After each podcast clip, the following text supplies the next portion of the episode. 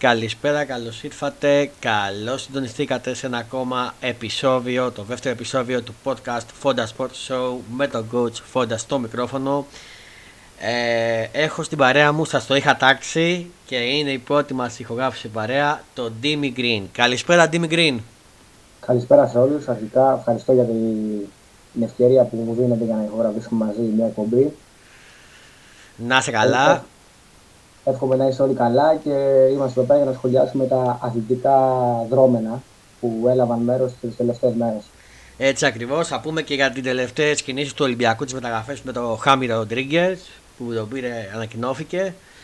Θα πούμε για το ντέρμπι που εξελίχθηκε του Παχνιακού της ΑΕΚ και θα πούμε και τους αγώνες, θα κάνουμε και προβλέψεις του Τσουλού, τους θεσινούς και τους σημερινούς και θα πούμε και δύο γεύσεις για. Μια μάλλον γεύση για τον αγώνα της Εθνικής του Μπάσκετ εχθές ε, καλώς των πραγμάτων πάμε να ξεκινήσουμε και θα ξεκινήσουμε με τον Παναθηναϊκό. Ξεκινήσουμε με, επίσης έχουμε, ας έχουμε στα όπα όπα, ξεκινήσουμε με σένα. Ε, ωραία, ωραία. Σαν πρωτοπόροι το αξίζουμε κιόλας πιστεύω. εννοείται, εννοείται.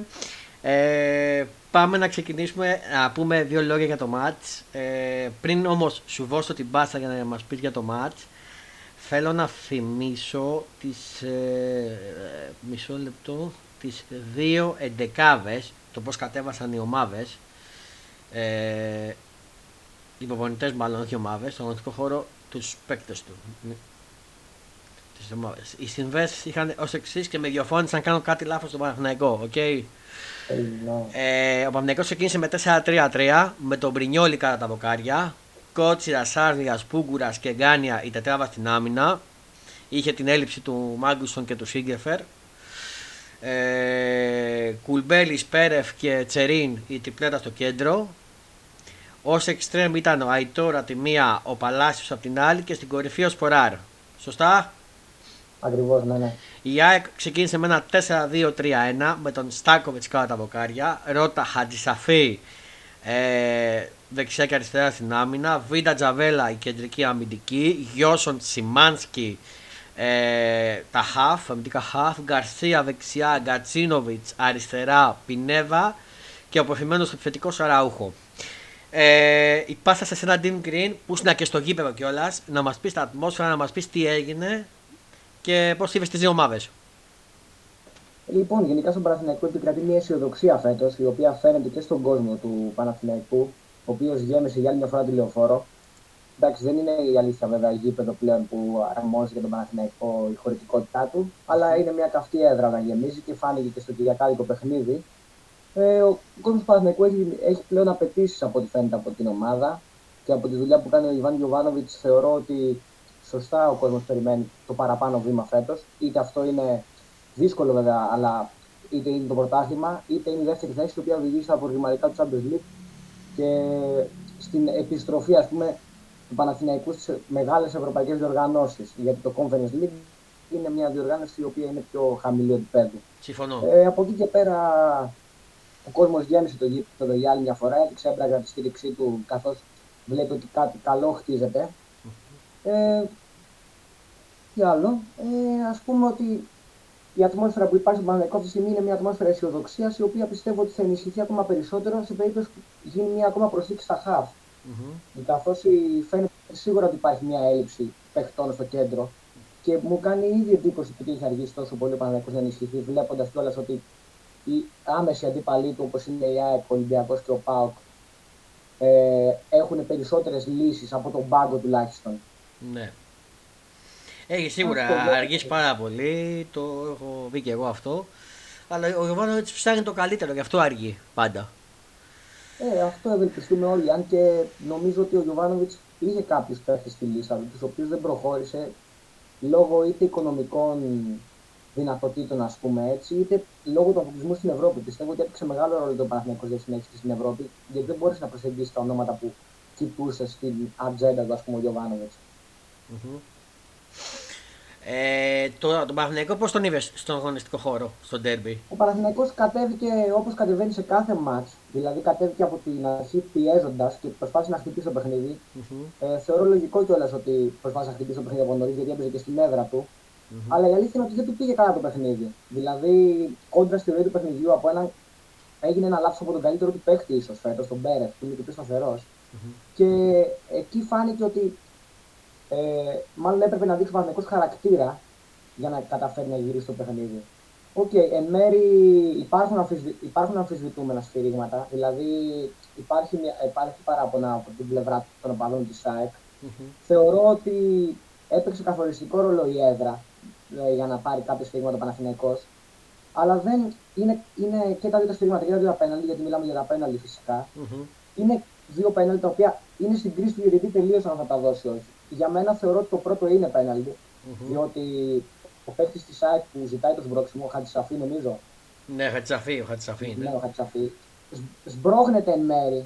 Δηλαδή υπάρχει επαφή με τον παίκτη του Παναθηναϊκού με το σκόρα, αλλά mm. ο ίδιος ο Χατσαφή δεν φεύγει μπροστά, ας πούμε, πέφτει για να κερδίσει το επιθετικό. Φεύγει προ τα πίσω. Σμπρώχνεται και φεύγει προ τα πίσω. Είναι πέναλτι, ξεκάθαρα. Που είναι πολύ ας πούμε, δύσκολο να συμβεί αν έχεις μεγάλη όθηση από τον επιτιθέμενο. Και μην ξεχνάμε ότι όλοι οι επιθετικοί mm-hmm. χρησιμοποιούν με τον ένα ή με τον άλλο τρόπο τα χέρια τους για να πάρουν καλύτερη θέση μέσα στην περιοχή. Δεν είναι η πρώτη φορά που συμβαίνει. Συμφωνώ, συμφωνώ, συμφωνώ. Τώρα το δεύτερο πέναλτι ε, είναι ξεκάθαρα συγκρίση διαιτητή. Mm-hmm. Από την εικόνα που είχα από το γήπεδο εγώ, θεωρώ ότι υπάρχει παράβαση. Δεν ξέρω αν είναι όμως εντός ή εκτός περιοχής. Ναι. Γιατί ο διαιτητής ναι, μεν δίνει πέναλτι, Mm-hmm. Αλλά μπορεί κάποιος να πει να ισχυριστεί ότι το τζατζάρισμα ή ας πούμε η μονομαχία ξεκίνησε εκτός περιοχής, οπότε υπάρχει το σμπρώξιμο της περιοχής. Ναι. Οπότε είναι παρατεταμένο. Δεν είναι δηλαδή ότι τον έσβρωξε μόνο μέσα στην περιοχή. Ακριβώς. Από εκεί και πέρα ο διαιτητή θεώρησε ότι ήταν εντός περιοχής και το έδωσε. Mm-hmm. σω να έπαιξε ρόλο και η ατμόσφαιρα. Δεν ξέρω τι να πω. Ναι. Από εκεί και πέρα εντάξει. Όλες οι ομάδες θα είχαν τα παράπονά τους αν γινόντουσαν δύο πέναλτι ναι. κατά. Δηλαδή ο Παναθηναϊκός αν ήταν σε στη ΣΑΙΚ, mm-hmm. το ίδιο θα γινόταν. Δεν μπορεί να πει κανένας ότι θα ήταν ευχαριστημένος αν έκανε η ομάδα του ανάποδα σφυρίγματα. Από εκεί και πέρα ο Παναθηναϊκός στο δεύτερο ημίχρονο παρουσίασε καλύτερο πρόσωπο από την ΑΕΚ. Που, Σίγουρα, συμφωνώ. για μένα έπαιξε και σημαντικό ρόλο το γεγονός ότι οι αλλαγές που έκανε ο Αλμέιδα μπέρδεψαν την ομάδα παρά να τη βελτιώσουν. Mm-hmm. Η ανούκουστη αλλαγή που έκανε του Γιώσον, εγώ απόρρισα. Δεν ξέρω αν απόρρισες κι εσύ. Ναι, η αλήθεια είναι ότι και στο γήπεδο γενικά, επειδή συζητούσαμε συνοπαδοί εκεί πέρα που βλέπαμε το παιχνίδι όλοι μαζί, mm-hmm. η αλλαγή του Γιόνσον ήταν ακατανόητη από την άποψη του Γιόνσον κρατούσε όλο το κέντρο στο πρώτο ημίχρονο. Ακριβώς. Ήταν παντού, έκοβε και έραβε που λέμε. Mm-hmm. Και ναι, για να προωθήσει την ομάδα να βάλει τον Μάνταλο. Ναι. Ok, okay, αν το δούμε τελείως τακτικά, ίσως να είναι και σωστή κίνηση για να κυνηγήσει την ισοφάριση. Mm-hmm. Αλλά μαζί με το Μάνταλο δεν είναι η μόνη αλλαγή που έκανε. Άλλαξε και το σύστημα. Και... Ε, σε χάσαμε. Dim Green. Dim... Ε, έβαλε τον Άμραμπατ και τον έβαλε να παίζει όλη την πλευρά. Ο Άμραμπατ. Mm-hmm. Ακούγομαι τώρα; Ναι, ναι, ακούγεσαι, ακούγεσαι. Ακούγομαι κανονικά. Ναι, λοιπόν, ναι, ναι. Ε, έλεγα για την αλλαγή του Άμραμπατ ότι τον έβαλε να παίξει όλη την πλευρά. Mm-hmm. Κάτι που δεν μπορεί να κάνει εκ των πραγμάτων λόγω ηλικίας πλέον ο παίχτης. Ναι. Και, και εκεί άρχισε να χάνει μέτρα στο γήπεδο η και να κερδίζει ο Παναθηναϊκός γιατί άρχισε να ανεβαίνει πιο πολύ στο γήπεδο Γκάνεα mm-hmm. ο οποίος είχε κάνει τίποτα στο πρώτο μήχρονο. Ήταν μεγάλη απουσία του Χουανκάρ από ό,τι φάνηκε. Ναι. Αλλά όταν βλέπεις ότι ένας παίκτης δεν μπορεί να σε ακολουθήσει και όλα παίρνεις και λίγο αυτοπεποίθηση. Είτε με το γήπεδο, είτε λόγω του ότι του βγήκαν δύο τρίπλες, τρεις. Και ανέβηκε ο Παναγιώτο στο γήπεδο και έκανε τις φάσεις που είδαμε, δοκάρια και τα λοιπά. Ναι, Γιατί ναι. έχασε μέτρα, λέει, δεν κέρδισε κάτι. Ναι, ειδικά η μία φάση που έκανε το σουτ και ε, έπεσε στο Στάνκοβιτς και έκανε φοβερή απέκουση και μετά πήγε πάντα στο δοκάρι. Ήταν φοβερή ναι, ευκαιρία. Ποιος ήταν, ο Τρομερή, τρομερή επέμβαση. Ο Αϊτόρ. Ποιος ήταν, ο Αϊτόρ. Ο Αϊτόρ. Το έκανε το σουτ, νομίζω. Ο Αϊτόρ ήταν. Όχι, ο Παλάσιος. Οκ, γιατί δεν το είχα προσέξει.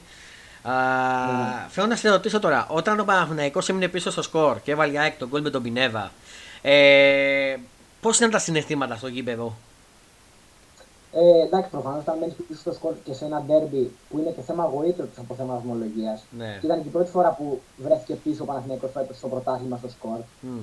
Πρέπει να το διαχειριστείς κάπως διαφορετικά. Ok, okay, εμείς στο γήπεδο προφανώς θα γκρινιάξουμε γιατί κανείς mm. δεν θέλει να βλέπει την ομάδα του να βάζει γκολ, να ναι. δέχεται γκολ. Ναι. Αλλά. Εντάξει, έχει μια πίστη, όπως είπα και πριν, ότι δείχνει ένα μέταλλο η ομάδα. Κάτι που δεν είχε στις προηγούμενες χρονιές.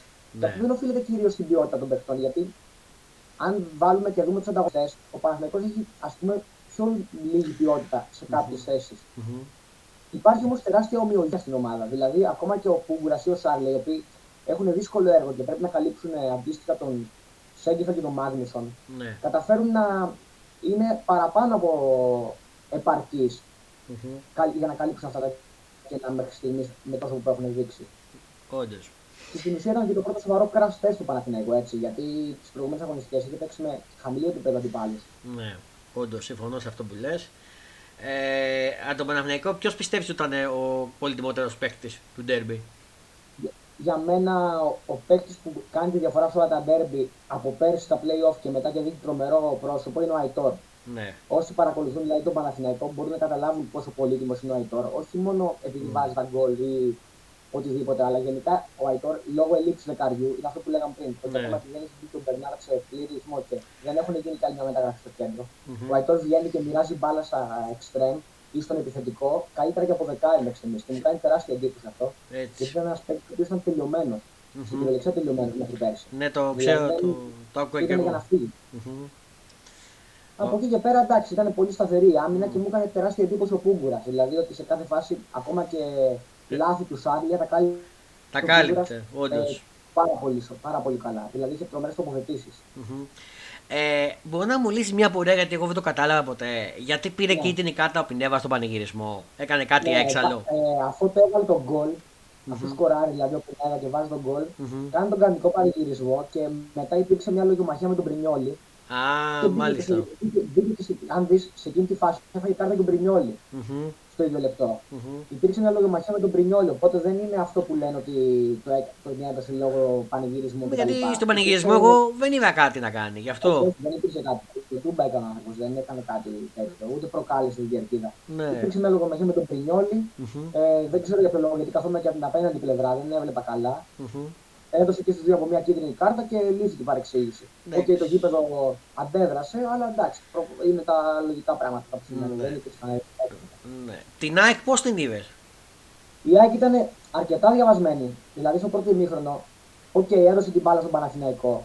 Κάτι που θα το κάνουν πολλές ομάδες φέτος. Γιατί αν ο Παναθηναϊκός δεν πιάσει τον Μπερνάρ και δεν πάρει κάποιον παίκτη ο οποίος να μπορεί να μοιράζει μπάλα, Μμμ. οι περισσότερες ομάδες θα αφήσουν την μπάλα στον Παναθηναϊκό γιατί δεν έχει ο Παναθηναϊκός ένα παίκτη να προωθήσει. Μμμ.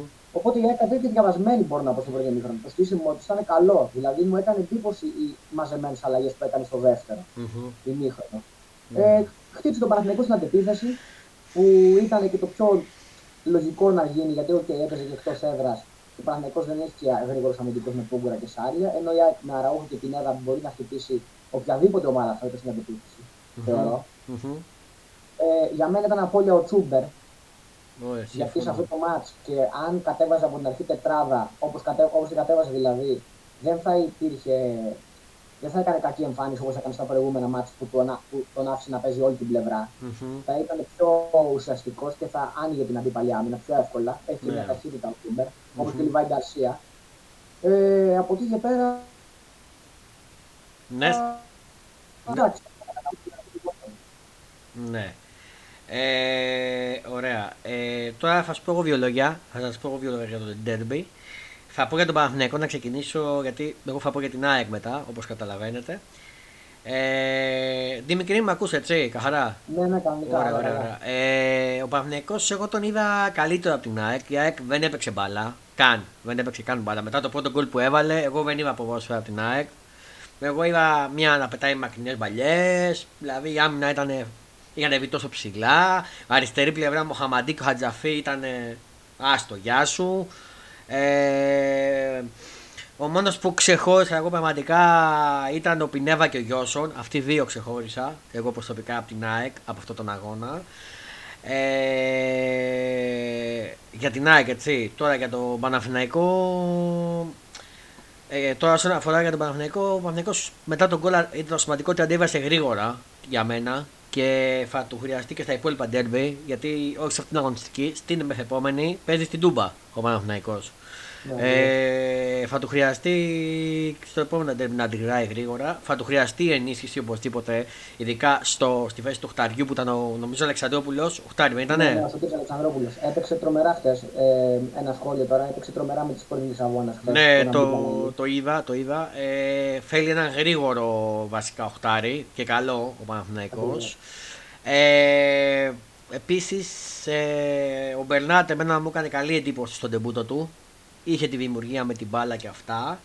Τώρα, όσον αφορά για τις αμφισβητούμενε φάσεις, από το πρώτο ένα ξεκάθαρο πέναλτι. Γιατί πιβάει ξεκάθαρα, μπορεί να το σπώνει. Ένα, ένα κούμπιμα ήταν ελάχιστο, αλλά πιβάει προς τα πίσω με τα χέρια ψηλά.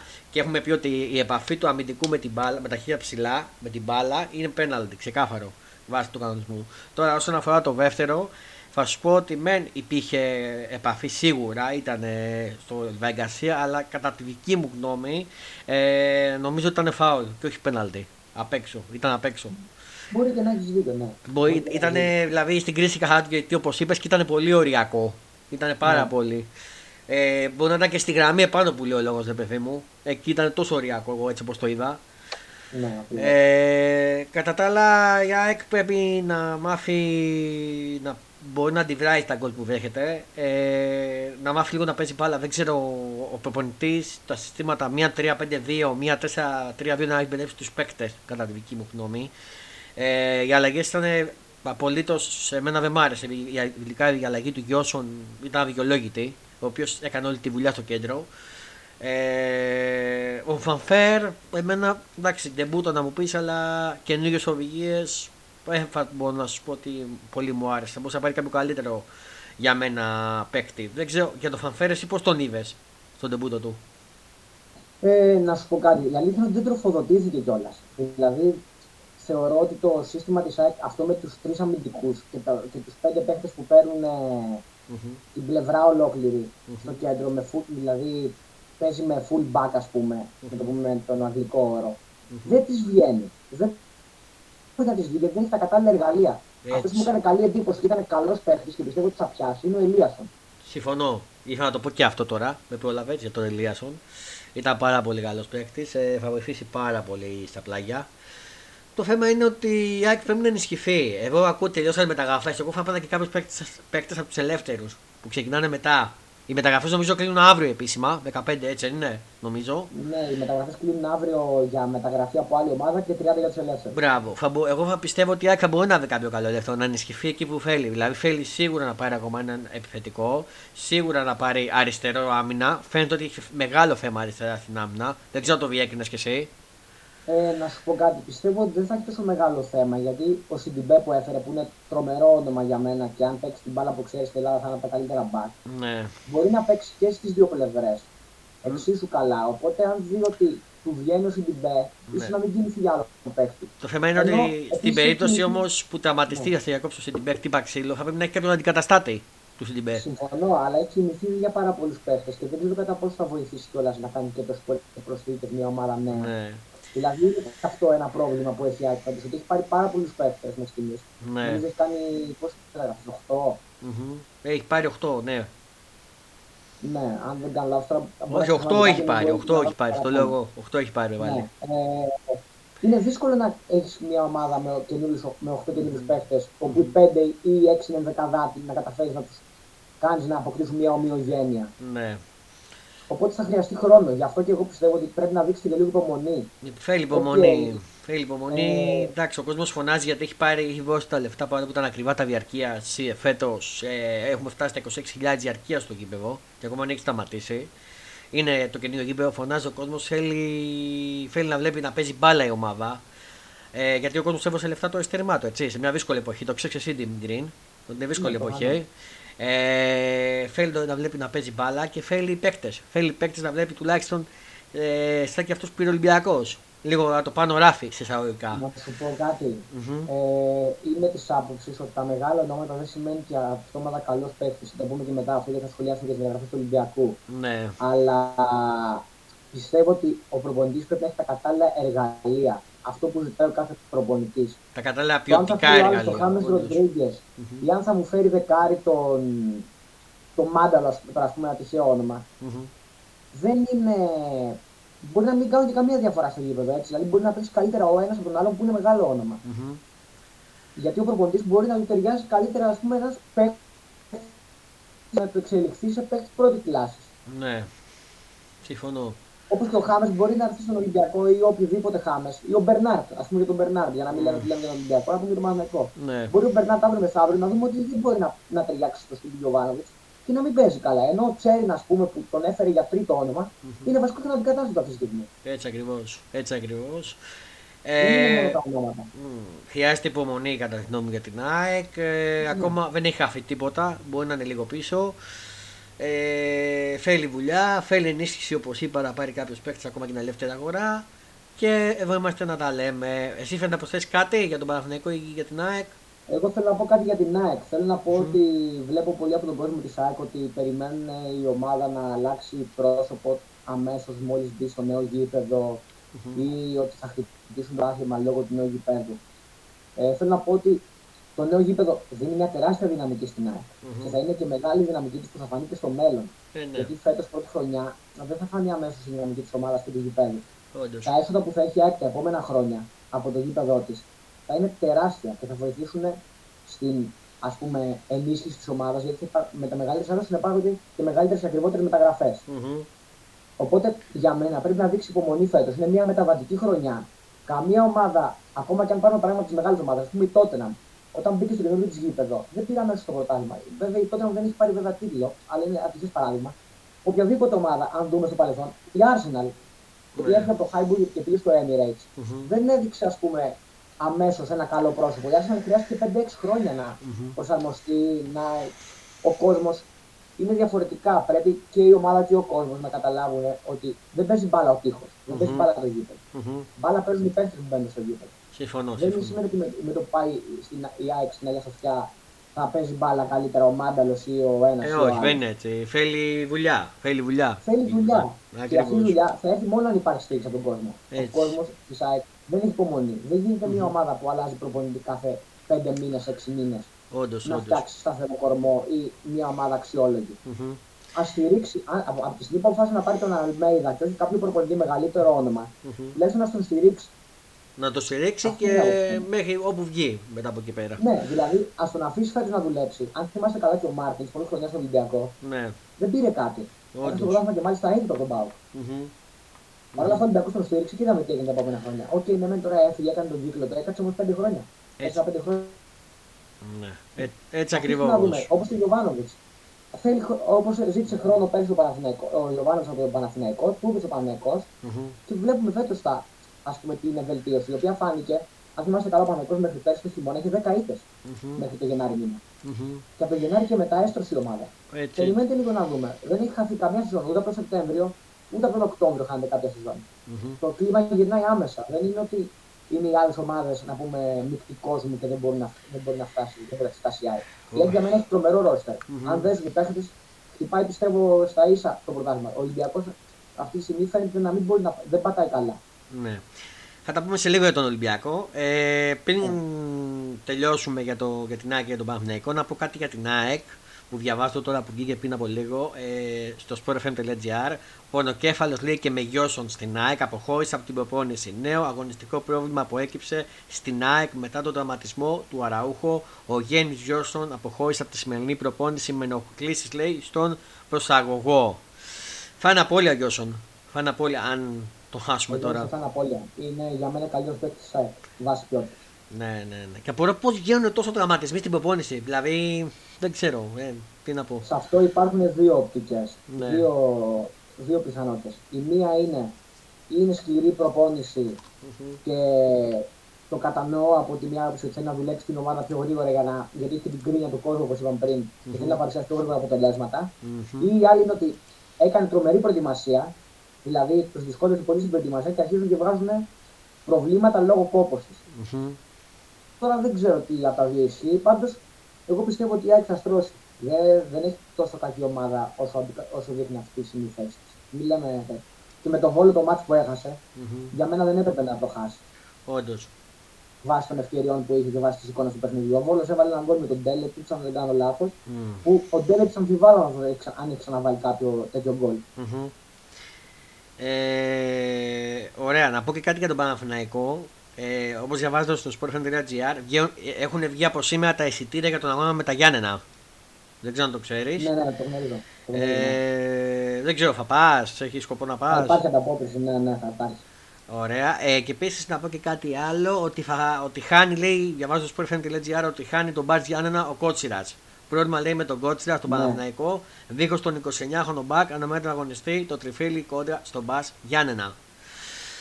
Ε, ωραία, εντάξει, νομίζω έχει κάποιον να καλύψει από αυτή τη μεριά.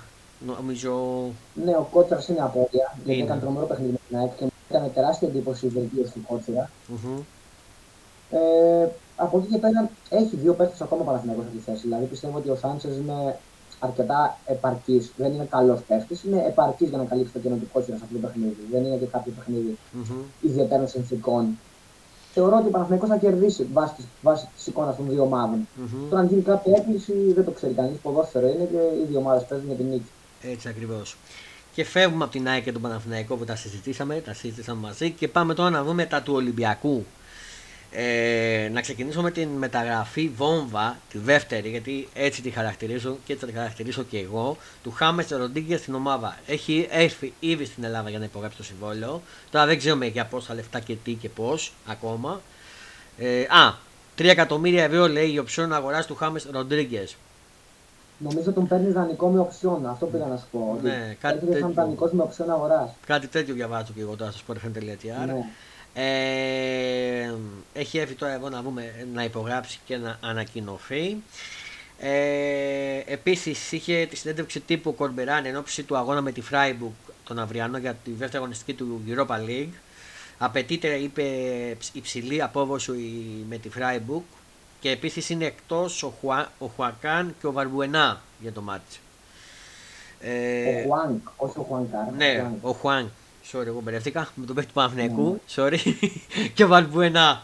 Ε, και ο Βαλμπουενά είναι εκτός. Τώρα, όσον αφορά την εικόνα του Ολυμπιακού που μου έχει βγάλει μέχρι στιγμής, είναι πάρα, πάρα πολύ κακή. Γιατί δεν ξέρω, ε, για μένα κατά τη γνώμη μου ο Ολυμπιακός δεν έκανε σωστή προετοιμασία φέτος ο Μαλτίν. Και επίσης ο Μαλτίν, κατά τη γνώμη μου, είχε κλείσει ο κύκλος του από πέρσι. Θα πρέπει να του κάνουμε μια ωραία εκδήλωση, να τον αποχαιρετήσουν και να τελειώσει. Τώρα, ε, για μένα ήταν λαθασμένη κίνηση του Κορμπεράν. Εμένα αυτός ο προπονητής δεν μου βγάζει κάτι ότι μπορεί να βοηθήσει τον Ολυμπιακό. Ε, κατά τη γνώμη μου. Ε, μέχρι στιγμής αυτή η εικόνα που μου έχει δείξει ο Ολυμπιακός είναι κάκιστη για Ολυμπιακό. Ο Ολυμπιακός μας έχει συνηθίσει να παίζει μπάλα, να ήταν αγωνιστικός στο γήπεδο, να παίζει με την μπάλα κάτω, ε, να βλέπουμε λίγο φάσεις. Και δηλαδή στην Ευρώπη μας έχει δείξει καλή εικόνα ο Ολυμπιακός. Τώρα, ε, όπως είπες και εσύ, οι μεταγραφές μπορεί να ήρθανε, αλλά αυτό δεν σημαίνει ότι θα βρούμε και Ολυμπιακό να παίζει μπάλα. Πρέπει να, ο Ολυμπιακός για να παίξει μπάλα χρειάζεται δουλειά. Χρειάζεται πάρα πολύ δουλειά από τον προπονητή. Δεν ξέρω ποιος θα είναι, αν θα μείνει ο Κολμπεράν ή όχι. Ε, χρειάζεται πάρα πολύ δουλειά. Χρειάζεται ε, να πιστέψουν οι ποδοσφαιριστές ότι μπορούν, ε, στον προπονητή ότι μπορούν να πάνε για κάτι καλό και πιστεύω ότι αν γίνει οποιοδήποτε γκέλα αύριο, ότι θα έχει σίγουρα μεγάλο θέμα ο Κορμπεράν για τη θέση του. Αυτά έχω να πω. Δεν ξέρω που συμφωνείς και που διαφωνείς και θέλω να πεις και εσύ τη λοιπόν, γνώμη σου. Κατά τη γνώμη μου, ο Ολυμπιακός okay, δεν ε, παρουσιάζει μια εικόνα που μας έχει συνηθίσει τα τελευταία χρόνια. Γιατί είχαμε συνηθίσει έναν Ολυμπιακό που έβγαινε στην Ευρώπη και έφερνε βαθμούς στην Ελλάδα πρώτα και θετικά αποτελέσματα. Έτσι ακριβώς.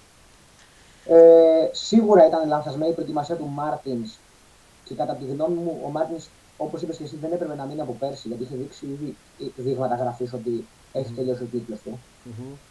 Ε, από εκεί και πέρα, φαίνεται κάποιοι παίχτες που τα προηγούμενα χρόνια ήταν mm-hmm. οι πρωταγωνιστές του, όπως για παράδειγμα ο Ελαραμπή, ο Βαλμπουενά. Βέβαια, ο Βαλμπουενά παίζει ακόμα καλά, δεν μπορώ να πω ότι είναι κακός για, για τον ρόλο που έχει πλέον στο Ολυμπιακό. Mm-hmm. Δείχνει ότι έχουν έρθει, ότι έχουν πλέον ξεπεραστεί, ας πούμε. Δηλαδή, έχουν μεγαλώσει και σαν ηλικία, ηλικιακά δηλαδή, mm. αλλά πλέον δεν έχουν τις ατοχέ καθώς δεν προσφέρουν τα ίδια στον Ολυμπιακό. Mm. Από εκεί και πέρα, μεταγραφές έκανε για να βελτιώσει αυτή την εικόνα και τις έκανε ο Κορμπεράν. Εγώ πιστεύω πρέπει να του δώσει χρόνο ο Κορμπεράν. Mm-hmm. Γιατί κανένας προπονητή δεν έδειξε έργο μέσα σε μισό μήνα. Ο Κορμπεράν μην ξεχνάμε ότι ήρθε τον Αύγουστο, νομίζω. Ναι. Ναι, μετά το παιχνίδι με τη Μακάμπε Χάιφα ήρθε το αποκριματικό που ναι, απολύθηκε. Ήταν ναι, τέλη ναι. Ιουλίου, αρχές Αυγούστου. Ε, σίγου... Ναι, ωραία. Ο Κορμπεράν θέλει χρόνο, θέλει τους δικούς του παίχτε και από ό,τι έχω καταλάβει δεν, τον, δεν εισακούγεται τόσο επιλογή. Δεν, δεν έχουν εισακουστεί οι επιλογές του. Mm-hmm. Γιατί δεν θεωρώ τώρα ότι ο Κορμπεράν ζήτησε τον Μαρσέλο ή τον Χάμες Ροντρίγκες. Mm-hmm. Θεωρώ ότι αυτές οι επιλογές, ας πούμε, μεταγραφές mm-hmm. είναι περισσότερο κοινή εντυπωσιασμού για να υπάρχει στον κόσμο μια αισιοδοξία. Mm-hmm. Γιατί ο κόσμος πήγε να αντιδράσει πολύ άσχημα μετά από την ήττα με το με Ναι. τη Μακάμπι Χάιφα το 0-4. Ήταν φάνηκε λίγο ότι- βαρύ. Ήταν βαρύ Ναι, για τον και, Ολυμπιακό. και η δυσαρέσκεια που υπάρχει φάνηκε και στο ματς με το Βόλο, δηλαδή στο ημίχρονο αποδοκιμασία. Είχα πολλά χρόνια να ακούσω εγώ, τουλάχιστον στο Καραϊσκάκη. Ναι. Ε, από εκεί και πέρα θα φανεί αύριο αρκετά πράγματα. Θα φανούν αύριο. Που θα είναι σχεδόν γεμάτο το γήπεδο, διαβάζω. Θα- Έχει ήδη 25.000 εισιτήρια που έχει πουλήσει ο Ολυμπιακός. Ναι. Οκ, η Freiburg είναι σε τρομερή φόρμα. Αν δεν κάνω λάθος, είναι και πρώτη στην Bundesliga. Η, Και η, η Freiburg. δεν κατεβαίνει. Ναι, Θα σου πω, θα σου πω τώρα. Μίλα, εσύ συνέχισε και θα σε πω εγώ την η Freiburg. Συνέχισε την κουβέντα σου. νομίζω είναι πρώτη. Ε, Παρ' όλα αυτά, θεωρώ ότι δεν κατεβαίνει σαν φαβορή ο Ολυμπιακό. Μμμ. Εγώ θεωρώ ότι το μάτσο αυτό δείχνει Freiburg με βάση την εικόνα που έχουν δείξει μες τις ομάδες. Ναι. Από εκεί και πέρα, ο Μαρσέλο όπως και ο, ο Χάμε θα βοηθήσουν, αν δεν βοηθήσουν αγωνιστικά, έχουν πολλά ωφέλη. Ναι. Γιατί με την εμπειρία τους και μόνο, με την παρουσία τους και μόνο, ο Ολυμπιακός και στο marketing θα κερδίσει πάρα πολλά πράγματα. Μμμ. Θα πουλήσει φανέλες, θα πάρει παγκόσμια αναγνώριση, χίλια δύο πράγματα, Μμμ. αλλά θα βοηθήσουν και πολύ περισσότερο τους άπειρους παίκτες της ομάδας. Ναι. Δηλαδή θα, είναι, σαν, θα λειτουργούν σαν μέντορες. Πώς ήταν ο Καρεμπέ, ο οποίος αργότερα έμεινε και σαν σκάουτερ και είναι Έτσι. ακόμα στον Ολυμπιακό. Έτσι ακριβώς. Δηλαδή αυτοί οι παίχτε, αν μην είναι ευχαριστημένοι από την Ελλάδα, που είναι μια χώρα για τους προπονητές και για τους παίχτες, είναι μια χώρα που την προτιμούν λόγω πολλών και διαφόρων πραγμάτων, θεωρώ ότι θα ριζώσουν τον Ολυμπιακό. Δηλαδή και αργότερα και μετά την απόσυρσή τους μπορεί να μείνουν σαν τεχνικοί διευθυντές, σαν σκάουτερ, δεν ξέρω και εγώ σαν τι. Ε, από εκεί και πέρα θεωρώ ότι θα ισιώσει ο Ολυμπιακός, ότι θα φτιάξει εικόνα του. Δεν μπορεί να μείνει έτσι όλη τη σεζόν. Ναι. Δεν ξέρω βέβαια αν. Α, σε έχασα, Ντίμη, Ντίμη, σε χάσαμε. Ε, να στηρίξει το Κορμπεράν. Α. Για ξαναπες το λίγο. Αν, Αν. έχει την υπομονή ο Α, κόσμος. οκ, γιατί είχα χτυπήσει το σήμα γι' αυτό να οποίο Αν το έχει πεις. την υπομονή ο κόσμος, ναι, αν έχει την υπομονή ο κόσμος να στηρίξει τη, τον, τον Κορμπεράν ή να έχει την υπομονή να στηρίξει τους νέου, τους νέους παίχτες. Εγώ θα σου Από εκεί και βάλω πέρα θα. το δίλημμα. Εσύ από- πιστεύεις ότι αν κάνει γκέλα αύριο Ολυμπιακός, αύριο, ότι δεν θα τρίζει η καρέκλα του Κομπεράν, ότι δεν υπάρχει περίπτωση να. Ε, θεωρώ ότι ο Κορμπεράν, κάτι που είδα τώρα, δεν ξέρω αν το παρατηρήσατε πολύ. Ναι. Όταν έγινε στο μάτι με την ε, Ναν, Μμμ. όταν έγινε μια παρεξήγηση με τον παίχτη της Ναν και τον Κορμπεράν, Μμμ. δεν σηκώθηκε κάποιος, κανένας παίχτης από τον πάγκο του Ολυμπιακού να τον υπερασπιστεί. Αυτό μου Μπράβο. έδειξε μια άσχημη εικόνα εμένα. Εγώ το κατάλαβα Δηλαδή, αυτό, σαν γι' να αυτό μην- το είπα. Ναι, σαν να μην πολύ ενδιαφέρονται κιόλας.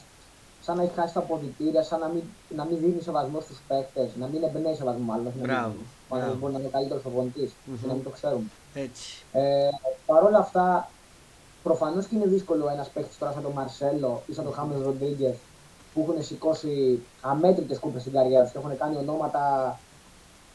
Τι να συζητάμε τώρα, παγκοσμίας κλάσης. Μμ. Να δέχονται να έχουν τον Κορμπεράν προπονητή. Και εγώ αν είμαι έτσι δεν θα δεχόμουν να είχα ένα προπονητής δεύτερη διαλογής για να μου δίνει οδηγίε. Μμμ. Το θεωρώ λογικό. Από εκεί και πέρα θεωρώ ότι θα, θα, μει- όχι, δεν- όχι θα μείνει, θα υπάρξει σίγουρα γκρίνια. Ναι. Οπότε είναι πιθανή η αλλαγή του Κορμπεράν. Δηλαδή, αν χάσει και με μεγάλο σκορ Ολυμπιακό θα άρει. Και δεν παίξει μπάλα πάλι. Ναι, δηλαδή θα υπάρχει τεράστια γκρίνια μετά. Και είναι ο κόσμος του Ολυμπιακού, όπως είπα, έχει απαιτήσεις και είναι λογικό. Δεν Ναι. μπορεί μια ομάδα που σηκώνει κάθε χρόνο ένα τίτλο να, Μμμ. να παρουσιάσει αυτή την εικόνα. Δεν είναι, είναι τελείως διαφορετικό από τον Παναθηναϊκό, ο οποίος έχει συνηθίσει μια μετριότητα και τώρα πάει να βγει ας πούμε, από τη μετριότητα. Ναι. Υπάρχει απαιτήσεις στον κόσμο του Ολυμπιακού, είναι λογικό. Συμφωνώ. Να σε διακόψω λίγο να σου πω ότι η Freiburg είναι δεύτερη με 13 γιατί η πρώτη είναι η Union με 14. Ναι, Union Βερολίνου. Γκέλαρε η Freiburg, το κοίταξα μόλις και εγώ. Γκέλαρε τώρα τελευταία αγωνιστική προχτές. Μπράβο. ότι έφερε 0-0 με την Gladbach στην έδρα τη. Έτσι ακριβώς, έτσι ακριβώς. Ε, Έχεις να προσθέσεις κάτι άλλο για τον Ολυμπιακό, γιατί εγώ δεν έχω να πω κάτι άλλο. Όχι, δεν έχω να πω κάτι. Μακάρι να του βγουν οι μεταγραφές. Ναι. Εγώ, δε- εγώ εκτός από Παναθηναϊκός είμαι και αντικειμενικός. Έτσι ακριβώς, και, εγώ το προφανώς- ίδιο. Και προφανώς όταν βλέπεις ένα παίκτρο σαν τον Χάμες Ροντίνγκη και τον Μαρσέλο να έρχονται στην Ελλάδα, Μμμ. αναβαθμίζουν και το πρωτάθλημά σου. Έτσι. Δεν είναι ότι αναβαθμίζουν μόνο τον Ολυμπιακό. Μμμ. Οι άνθρωποι τώρα είναι παίχτε οι οποίοι έχουν σηκώσει Champions League, τρία Champions League στην καριέρα τους και τέσσερα. Έτσι, δεν είναι- και πρωταθλήματα και Μουντιάλ και ιστορίες. Ναι, τι συζητάμε τώρα. Μμμ. Εντάξει. Ε, ωραία. Πάμε τώρα στα του ΠΑΟΚ. Θέλω να μου πεις τώρα ένα σχόλιο για τον ΠΑΟΚ, πώς τον έχεις μέχρι τώρα. Έχεις Ο δει, Πάουκ δεν παρουσιάζει. Θα σου πω. έχεις δει εικόνα τον ΠΑΟΚ, έχεις δει αγώνα, αυτό λέω. Ναι, έχω δει, είδα το μάτι με τον Ατρόμητο που κέρδισε στο 98. Στο Ε, 99, Λαμία. έβαλε τον γκολ. Α, με τη Λαμία, συγγνώμη, ναι. Ωραία, ναι. Για Όχι, πες. όχι, με τη Λαμία, όχι ρε, εσύ. Με τη Λαμία έπαιξε προχθές που κέρδισε ένα 0. Α, ναι, μπράβο. Τον Ατρόμητο την προηγούμενη αγωνιστική. Ναι, μπράβο, που κέρδισε μπράβο. 2-1. Εγώ συγγνώμη, ναι. Ε, ο Πάουκ δεν έχει δείξει τρομερή εικόνα, αλλά παίρνει τα αποτελέσματα. Ναι. Που στην τελική αυτό μετράει. Μμμ. Γιατί αυτή τη στιγμή ο Λουσέσκου, εκτός το ότι παίρνει τα αποτελέσματα, κερδίζει και χρόνο έμεσα. Ναι. Γιατί όταν η ομάδα νικάει, δεν μπορείς να γκρινιάξεις. Οκ, μπορεί να μην παίζεις καλή μπάλα, μπορεί να μην παίζεις, ας πούμε, να μην πατάει, το, να μην πατάει τον αντίπαλο από το πρώτο λεπτό. Μμμ. Αλλά όταν νικάς δεν μπορείς να πεις Α, γιατί έπαιξε έτσι. Έτσι. Γιατί νικάς μόνο ένα 0. Και η νίκη με ένα 0 τρεις πόντους σου δίνει στην τελική. Ε, ναι. Οπότε ο ΠΑΟΚ κερδίζει χρόνο. Και για μένα είναι πολύ σημαντικό γιατί έχει κάνει και αυτός κάποιες μεταγραφές οι οποίες θέλουν χρόνο να προσαρμοστούν. Μου έχει κάνει τρομερή εντύπωση αυτό ο πιτσιρικά στον Τάντα που όσο μπόι ας πούμε του λείπει και όσο δύναμη του λείπει, τόσο μπάλα ξέρει. δηλαδή μου κάνει όντως. τεράστια εντύπωση. Όντως και εμένα. Από εκεί, από εκεί και πέρα τους ξελασπώνει ένας παίχτης που τον είχαν για να διώξουν το καλοκαίρι που για μένα είναι τεράστιο λάθος. Δηλαδή ο Κούρτιτς Κούτη είναι Ε, παιχταράς έχει- για μένα. Δεν ξέρω. έχει, βγει μπροσ- έχει βγει μπροστά σε πολλά παιχνίδια που ο Πάουκ κολλάει ας πούμε, και δεν μπορεί να σκοράρει. Μμμ. Είτε βάζοντας κάποια στημένη μπάλα, είτε σκοράροντας όπως προχθές με κεφαλιά. Μμμ. Είναι παίκτη ο οποίος θα πάρει την ομάδα και θα βάλει ένα γκολ για να την οδηγήσει στην νίκη αν κολλήσει. Μμμ. Για μένα δεν έπρεπε να υπάρχει μια. να μην να υπάρχει δυσαρέσκεια για τον Κούρτιτς από το καλοκαίρι, δηλαδή μου έκανε εντύπωση. Μάλιστα να σου πω ότι όταν είδα ότι ο Κούρτιτς μπορεί να φύγει από τον ΠΑΟΚ, ήθελα τον Παναθηναϊκό. Α, τον ήθελε. Οκ, δεν. Ναι, τον ήθελα στον Παναθηναϊκό. Οκ, δεν είναι ο παίκτης που θα τρέξει στα 10 χιλιόμετρα και τα 12 σε έναν αγώνα. Μμμ. Αλλά μόνο και μόνο μία πάσα που μπορεί να κάνει ή η εμπειρία του μπορεί να Μπράβο. βοηθήσει να ξεκλειδώσει ένα ματς που λήγει για 0-0. Ή μία Το εκτέλεση ανοίγει μια φάουλ. άμυνα. Ακριβώς, ακριβώς. Μμμ. Ε, εσύ πιστεύεις Εντάξει, τώρα, από εκεί και πέρα. Ναι. εσύ πιστεύεις τώρα ε, ότι ο ΠΑΟΚ θέλει κάπου ενίσχυση και πού; Δεν θεωρώ ότι θα κινηθεί για άλλους παίκτες. Ναι. Δεν, είναι, δεν, ε, δεν έχω και ξεκάθαρη εικόνα για να σου πω αν χρειάζεται κάπου ενίσχυση. Αλλά δεν θεωρώ ότι θα κάνει κι άλλη μέρα. Ναι. Ε, ο, αν, αν δεν κάνω λάθος, ο τεχνικός διευθυντής ο Μπότος. Μπότος, Μπότος, Μπότος, ναι, ο Μπότος. Ακριβώς. Ε, ο οποίος ήταν και της Σαχτάρ παλιότερα. Μμμ. ε, έκανε μεταγραφές συνήθως οι οποίες του αποφέρουν κέρδος μακροχρόνια. Ναι.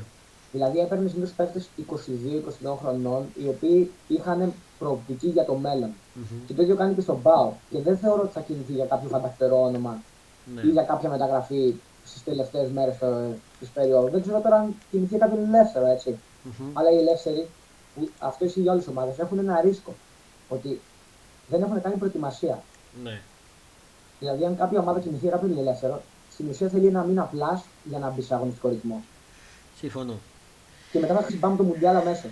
Δηλαδή θα έρθει αμέ- απευθείας στο Μουντιάλ, οπότε αυτός ο παίκτη φανικό στην άκρη, στο Μπάουκ, δεν ξέρω πού, Μμμ. δεν- θα, θα αρχίσει να. θα μπορεί να παίξει τέλη Νοέμβρη. Ναι. Ε, τέλη Οκτώβρη, αρχή Νοέμβρη. Έτσι, έτσι. δεν θα Ε, βοηθήσει άμεσα. Συμφωνώ. Εγώ δεν έχω να πω κάτι για τον ΠΑΟΚ. Με έχει καλύψει απόλυτα. Γιατί πάνω κάτω και εγώ τα ίδια θα έλεγα. Ε, οπότε φεύγουμε και από τον ΠΑΟΚ και γενικά από το ελληνικό πρωτάθλημα. Ε, για τον Άρη, εγώ δεν έχω να πω κάτι. Εκτός να πεις κάτι εσύ για τον Άρη. Έχεις κάτι να πεις; Όχι, το μόνο που ήθελα να σχολιάσω είναι ότι έφερε τον Μπάρντιου. Ναι, είδα, Ότι το- ανακοίνωσε τον Άλαν Μπάρντιου. Νέο προπονητή, που λες. για μένα είναι που για μένα έχει ένα βιογραφικό ας πούμε ισχυρό. Αλλά από εκεί και πέρα θα φανεί γιατί στην Ελλάδα δεν έχουμε την υπομονή. Γενικά αυτό το έχω παράπονα από όλες τις ομάδες ότι δεν έχουμε την υπομονή και δεν αφήνουμε κάποιον προπονητή να δουλέψει. Από εκεί και πέρα θα φανεί ο Πάουκ, ο, Πάουκ, λέω, ο Άρης έχει καλή ομάδα. Δηλαδή εμένα μου έκανε τεράστια εντύπωση ότι με βάση τις ευρωπαϊκές εμφανίσεις του μου έκανε τεράστια εντύπωση ότι ξεκίνησε το πρωτάθλημα έτσι. Ναι. Δηλαδή με τη Μακάμπη, εγώ, ε, εγώ πιστεύω ότι ο, Πα, ο Άρης έπρεπε να περάσει. Ναι, ότι έπρεπε να περάσει, περάσει και είχε κάνει πολύ καλή εμφάνιση, αλλά ήταν άτυχος. Ναι. Εντάξει. Ε, Ε, είναι- ναι. Να πούμε λίγο τη βαθμολογία και την αγωνιστική την επόμενη της- του πρωταθλήματος. Πρώτος είναι ο Παναθηναϊκός με 12, δύο βαθμούς πίσω είναι ο Πάοκ με 10, τρίτος ο Ολυμπιακός με 8, τέταρτος ο Πανετολικός με 7, Ατρόμητος με 7, Άρης με 7, μετά η ΑΕΚ με 6, 5 ο Βόλος, 4 ο Παζιάννενα, 3 ο Αστέρας, Όφη 3, 2 η Λαμία, 1 ο Ολυμπιακός και 1 ο Ιωνικός. Ε, η επόμενη αγωνιστική έχει ως εξής αυτό του Σαββατοκύριακου και είναι η 5η από τις 26. Ε, ξεκινάει με το παιχνίδι του Σαββάτου Πανετολικός ΑΕΚ στις 8 η ώρα. Ακολουθεί Ατρόμητος Λαμία την ίδια ώρα στις 8 η ώρα το Σάββατο και κλείνει, κλείνουν τα παιχνίδια του Σαββάτου με τον Παναθηναϊκό με τον Μπάζ Γιάννενα στις 9.30. Σωστά. Ναι, ναι. Ε, και την Κυριακή έχουμε Λεβαγιακό Αστέρα Τρίπολη στις 6 ώρα, Κυριακή 18 Νάτου. Όφι Πάοκ στις 7. Άρης Ολυμπιακός στις 8. Και Βόλος Ιωνικός στις 9 η ώρα. Ε, αυτή είναι η αγωνιστική η 5η από τις 26 και φεύγω τώρα από τη Super League και πάμε να σχολιάσουμε λίγο το αγαπημένο μας πρωτάθλημα, την Premier League. Και δεν μπορώ να μην σε ξεκινήσω γιατί είμαστε και την ίδια ομάδα από τη Liverpool, Dimi Green. Ε, ο λόγος εσένα, να μας πεις τη γνώμη σου, τι χρειαζόμαστε, τι... Ε, εντάξει, τι να πω για τη Liverpool, η αλήθεια είναι ότι έχω σοκαριστεί Ναι. φέτος. Δηλαδή δεν έχω να σχολιάσω κάτι. Δεν περίμενα ότι θα κάνει τόσο κακό ξεκίνημα. Μμμ, Στο πρωτάθλημα ειδικά. μμμ. Ε, μου κάνει εντύπωση το γεγονός ότι βασικά φαίνεται η ομάδα να είναι προβλέψιμη. Ναι. Όταν της λείπουν κάποιοι παίχτε που μπορούν να δώσουν τη μία παραπάνω μπαλιά, ας πούμε, και να δώσουν κάτι το απρόβλεπτο στο παιχνίδι της, η ομάδα είναι πλέον προβλέψιμη. Ναι. Δηλαδή, ο Σαλάκ, ο Αλεξάνδερ Άρνολτ, ο Ρόμπερτσον είναι μακριά από το πρόσωπο που μας είχαν δείξει τα τελευταία χρόνια. Μμμ. Αυτό, το, αυτό κατά τη γνώμη μου οφείλεται και ότι δεν υπάρχει ούτε ανταγωνισμός από τον πάγκο Ναι. και δεν υπάρχει ούτε μια ανανέωση του ρόστερ. Μμμ. Ο καλύτερος παίκτης της Liverpool μέχρι στιγμής είναι ο Ντίας, ο οποίος Συμφωνώ. φαίνεται να ταιριάζει στο στυλ του κλοπ και θεωρώ ότι θα πιάσει αυτή η άλλη μεταγραφή. Δεν είναι ότι τόσο μεγάλο το και το Μάνε.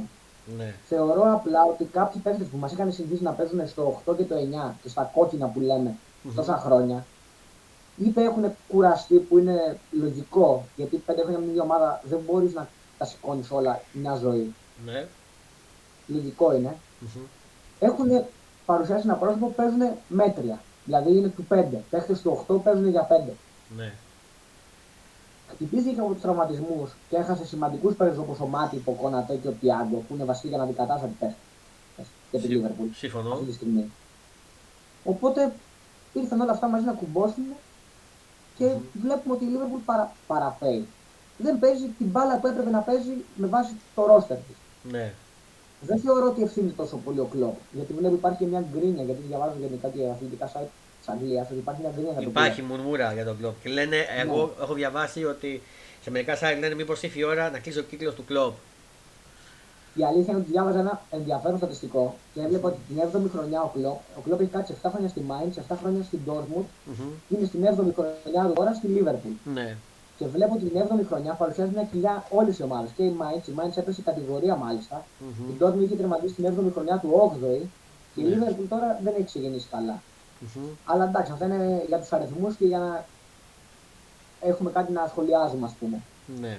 Εγώ πιστεύω ότι με το που μπουν, με, ε, με το που μπουν οι τραυματίες και φάνηκε και χθες, είδα λίγο το, όταν τελείωσε η εθνική, είδα λίγο τη Liverpool στο τέλος.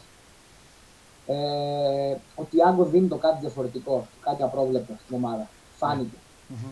Ήταν πολύ καλός ο Κώστας ο Τσιμίκας χθες, που με- για μένα φέτος κάνει, κα- έχει καλύτερη εικόνα από τον Ρόμπερτσον. Και απορώ Ίσως γιατί να δεν, ξεκι... πρέπει- δεν τον ξεκινάει. Ναι, μου κάνει και εμένα εντύπωση. Και έβλεπα και το μάτι με την Everton, τον derby του Merseyside, Μμμ. και τον έκανε πρώτη αλλαγή και έβαλε τον Ρόμπερτσον. Και μου έκανε τεράστια εντύπωση γιατί οι μισέ επιθέσεις, για να μην πω το 34 με επιθέσεων, Μμμ. πηγαίνανε από την πλευρά του Τσιμίκα. Και μου κάνει τεράστια εντύπωση αυτό. Ναι, όντως. Ε, Παρ' όλα αυτά, δεν ξέρω, λέω να κάνουμε λίγο υπομονή, να δούμε τώρα. Τώρα έχει και αναβολή λόγω, το, λόγω της Βασίλισσας. Ακριβώς. Δεν θα παιχτεί το match Οπ- με τη Jersey. Οπότε ας δούμε πώς θα πάει μετά τη διακοπή των εθνικών. Γιατί μετά στο καπάκι έχει διακοπή εθνικές. Μμμ. Οπότε να δούμε, να δώσουμε λίγο χρόνο. Εγώ θα σου κάνω την εξής ερώτηση. Με τη μέχρι τώρα εικόνα, σε εισαγωγικά μέχρι τις αγωνιστικές που έχουν παιχτεί, ποια ομάδα βάζεις ως φαβορή για την κατάκτηση του πρωταθλήματος, την Premier League; Μου έχει κάνει τρομερή εντύπωση η Arsenal. Μμμ. Αλλά δεν θεωρώ ότι θα πάρει το πρωτάθλημα γιατί ακόμα δεν είναι έτοιμη. Μμμ. Έχει τρομερή ομάδα δουλεμένη. Μμμ. Και εντάξει, ο πυραυλοκίνητος τώρα Χάλαν. Τι να λέμε τώρα. Μ' άρεσε ο πυραυλοκίνητος, ωραίο αυτό, μ' άρεσε. Ε, δε, ε, δε, ο άνθρωπος δεν σταματιέται. Δηλαδή θεωρώ ότι η City είναι φαβορή. Τη City. Ο Πεπ πάλι. Ναι. Το Πεπ, το Πεπ. Ωραία, χαίρομαι και εγώ δεν έχω να πω κάτι. Με έχει καλύψει. Ό,τι φάλεγα τα έχεις πει εσύ για μένα. Λοιπόν. Και θα- θέλω να προσθέσω κάτι για τη City. Είναι αυτό που λέμε για την ανανέωση του ρόστερ. Η Ναι. City σήκωσε το πρωτάθλημα πέρσι Μμ. Και έδιωξε από την ομάδα 5 ή 6 παίχτες. Και έφερε 5-6 παίχτες αντικαταστάτες στη θέση. Έτσι. Και σήκωσε το πρωτάθλημα έτσι. Και επίσης. Δηλαδή είναι πολύ σημαντικό αυτό. Ναι, και επίσης ξέρεις που έκανε καλή προσθήκη; Στην επίθεση που της έλειπε επιθετικός. Γιατί μετά τον Αγκουέρο δεν είχε επιθετικό, δεν είχε πάρει. Ναι, οκ. Ήταν καλός ο Ζεζούς, αλλά ήταν ε, σε σχέση με τον Αγκουέρο τώρα ή σε σχέση με ένα φορ Μμμ. παγκοσμίου κλάσης είναι ένα επίπεδο πιο κάτω. Που δεν είναι τρομερός παίχτης. Με ένα από του αγαπημένου μου. Έτσι. Και επίσης ο Χάλαν ταιριάζει στη City παρά στην Dortmund. Στην Dortmund δεν έκανε ό,τι έκανε αυτή τη στιγμή στη City. Εντάξει, δεν είχε και του ίδιου συμπαίχτε έτσι. Όταν έχεις έναν De Bruyne από πίσω, Μπράβο. ε, αυτόματα αναβαθμίζεσαι Μμμ. παίχτης. Δηλαδή, οποιοδήποτε φόρ και να πήγαινε. Έτσι, Θεωρώ ότι θα έβαζε 15 γκολ. έτσι ακριβώς. Και πάμε να δούμε λίγο το Champions League τώρα. Ε, δεν θα σχολιάσουμε αγώνες, απλά θα πούμε αποτελέσματα και το σημερινό πρόγραμμα. Και θα μας πεις και προγνωστικά εσύ τι πιστεύεις. Λοιπόν, πάμε να δούμε τους ε, χτεσινού αγώνες. Βικτόρια Πλεζέρ Ιντερ 0-2. Σπόρτι Λισαβόνας Τότεναμ 2-0. Επικράτησε η Sporting. Λίβερπουλ Άγιαξ 2-1. Μπάγκερ Μονάχου Μπαρσελόνα 2-0 στην επιστροφή του Λεβαντόφσκι.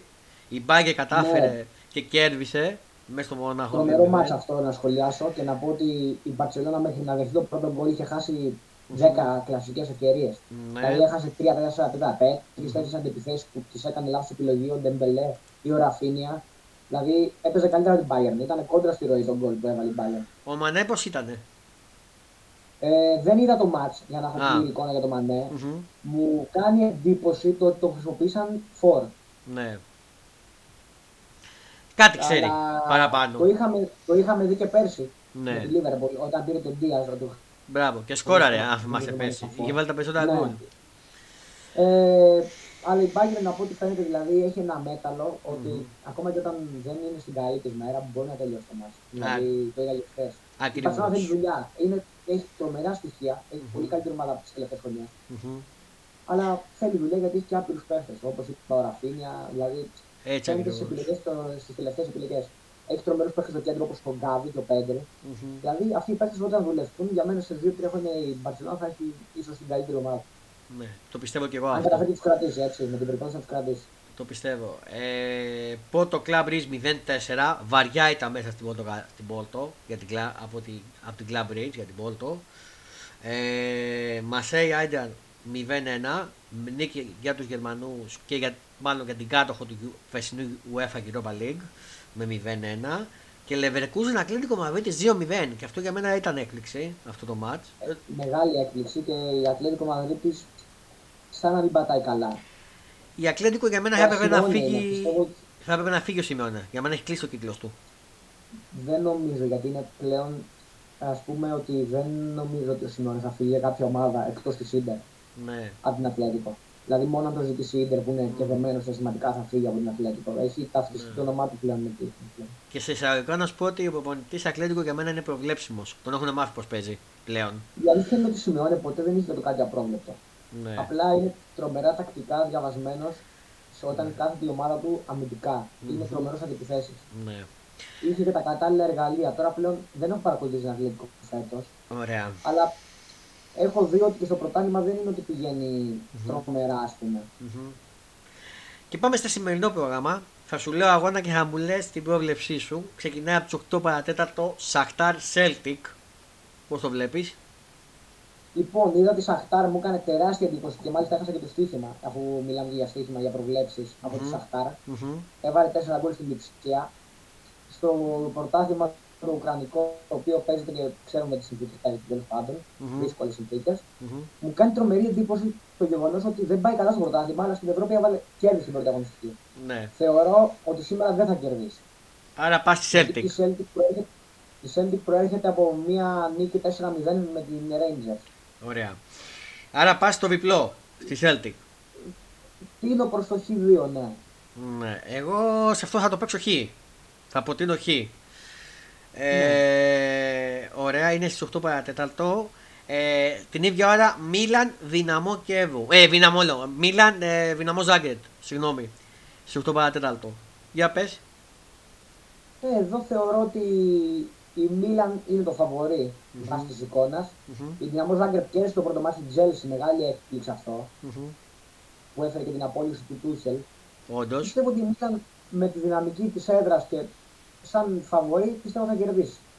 Άρα πάμε στον Άσο, στη Μίλαν. Ναι, το, χα- το δίνει χαμηλά βέβαια, αλλά θεωρώ ότι θα κερδίσει. Ναι. Μμμ.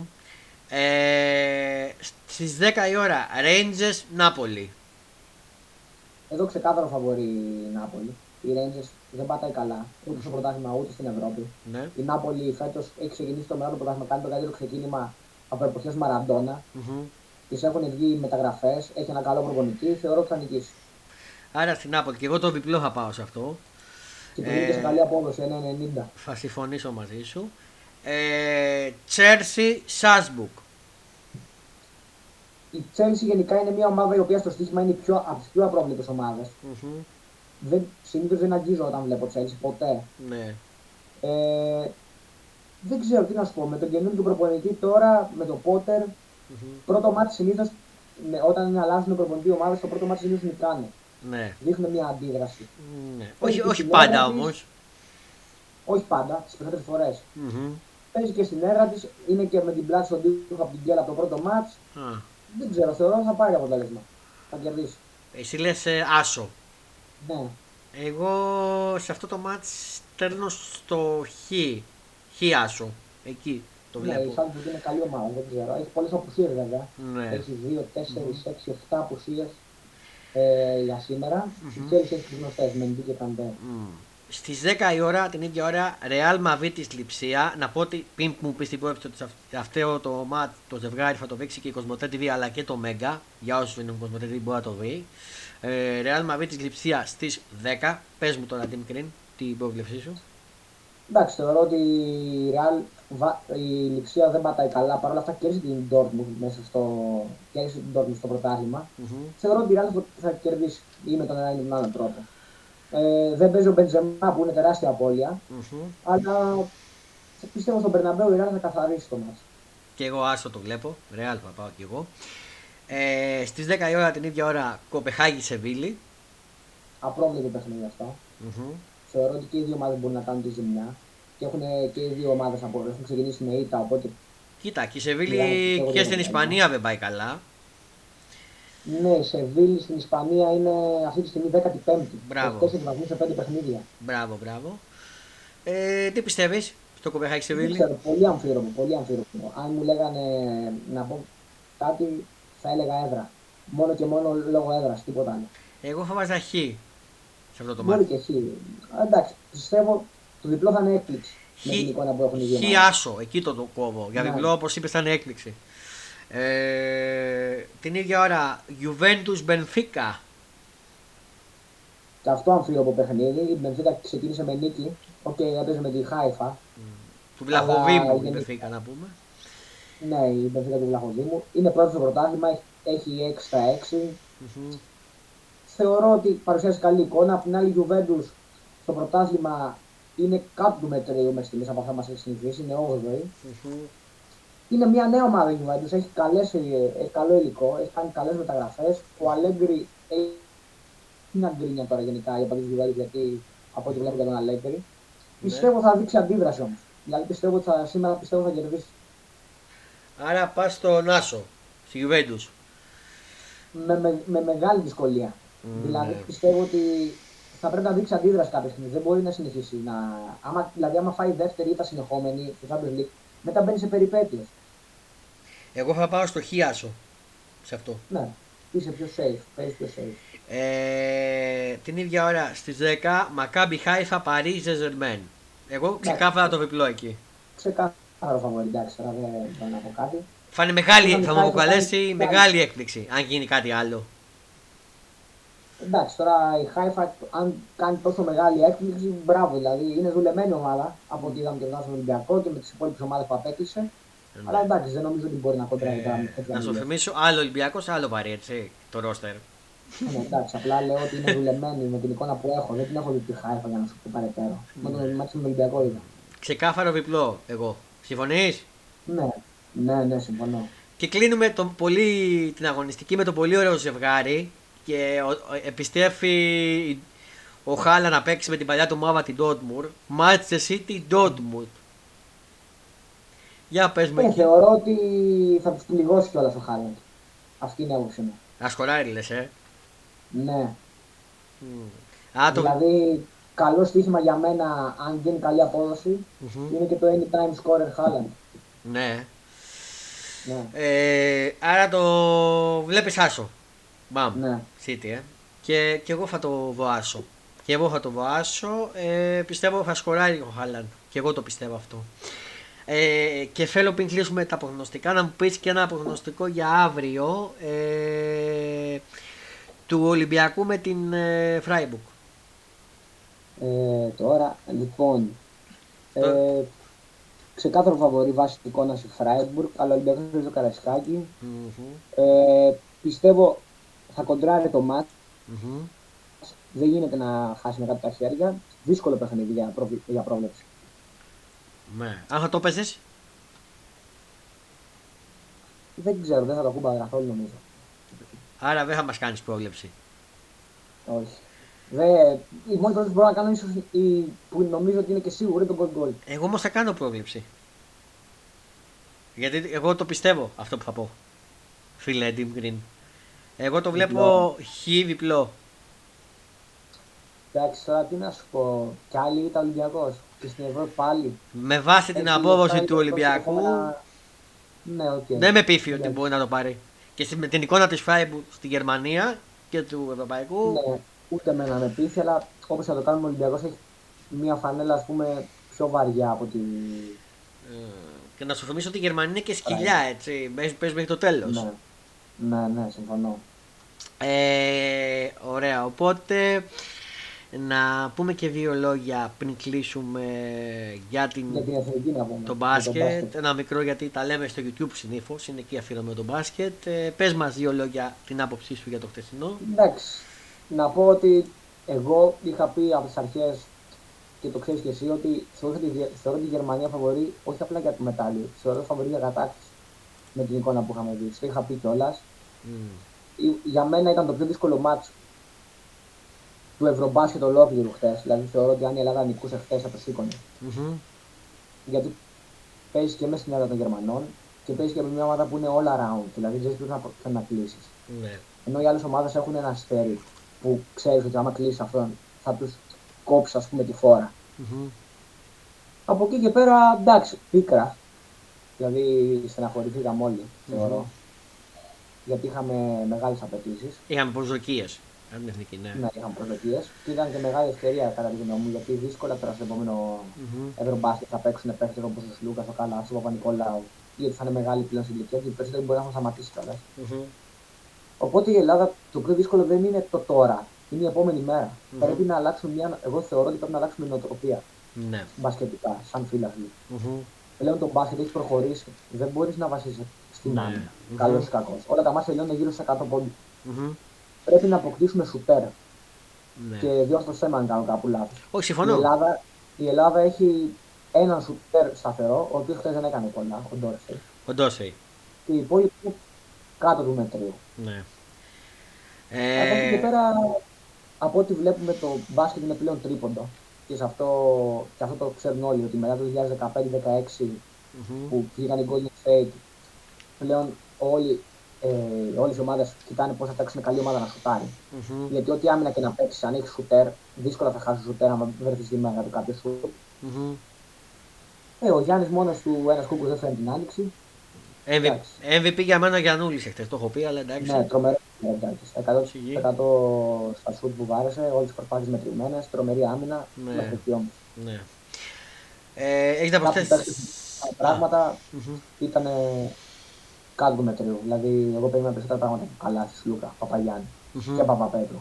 Ναι. Ε, έχεις να προσθέσεις κάτι άλλο, γιατί εγώ την έχω πει την άποψή μου.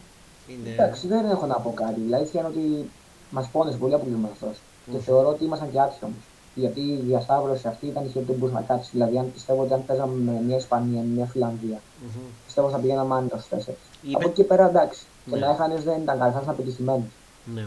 Οκ, παίξαμε στην έδρα τους, παίξαμε, μας βρήκαν το ρυθμό με τα σουτ, Ναι. εμείς δεν βάζαμε σουτ, Μμμ. τελείωσε. Η ομάδα που είχε 17 τρίποτα δεν υπήρχε να χάσει. Μμμ, μμμ. Ωραία. Αυτό. Ωραία. Σε αυτό το σημείο. Φαβορή για, φαβορή για τέτοιο, θέλω από εσένα μια πρόβληση. Φαβορή για Βερμπάσκετ και δικό σου. Δύσκολο, ε. Ε, θέλω μια πρόβληση από σένα να μου πεις. Α, από μένα. Εγώ θα σου πω ότι το έχω πει κιόλας. Εγώ βλέπω ζευγάρι τελικού Ισπανία-Σλοβενία. Το λογικό λέει Σλοβενία. Αλλά έχω πει και το έχω πει από την αρχή: ποτέ μην ξεγράψει την Ισπανία. Ε, και έχω προέστημα για Ισπανία. Θεωρείς ότι η Ισπανία θα περάσουν τους, Γα- τους Γερμανούς, ε; Ναι. Τι να σου πω, είναι πολύ επικίνδυνη η πρόβλεψη αυτή, αλλά Μμ. η Ισπανία, η Ισπανία, ναι. Εντάξει. Ε, ήρθε η ώρα να σας αποχαιρετήσουμε και να κλείσουμε αυτό το δεύτερο επεισόδιο του Fonda Sport Show podcast της τρίτης σεζόν. Να ευχαριστήσω τον Timmy Green που ήταν παρέα μου. Με ευχαρίστησή μου. Επι, ε, πιστεύω ότι θα σε ξαναβούμε σε κάποια ηχογράφηση, θα ξανακάνουμε Ναι, παρέα. σίγουρα, σίγουρα θα ανανεώσουμε το ραντεβού μας. Δεν υπάρχει περίπτωση να είναι η μοναδική. Ε, τον, ηχογραφείτε, ε, τον ηχογραφείτε, λέω, τον διαβάζετε και στο Fonda Sport το site, το blog που γράφει και για μπασκετικά, ποδοσφαιρικά, ε, Έρχεται Παναθηναϊκό. άρθρο για το ποδόσφαιρο και Ωραία. περιμένω και, το, και, τα, και τα φιλικά του Παύλου Γιανακόπουλος για να πούμε και μια πρώτη εικόνα για τον μπάσκετ για την Ωραία. φετινή σεζόν, γιατί ακόμα είναι, Μμμ. δεν έχουμε ακριβώς πλήρη εικόνα. Ωραία. Είδαμε τα δύο φιλικά στην Ιταλία, αλλά έλειπαν πολλοί παίχτες. Ωραία, ωραία. Ε, σε ευχαριστώ και πάλι. Ευχαριστώ. Ε, μην ξεχνάτε το mod μας. Να χαμογελάτε, κάνετε τους άλλους να ανησυχούν. Και εδώ είμαστε να τα λέμε ε, συνέχεια. Πολλά φιλιά. Γεια σας.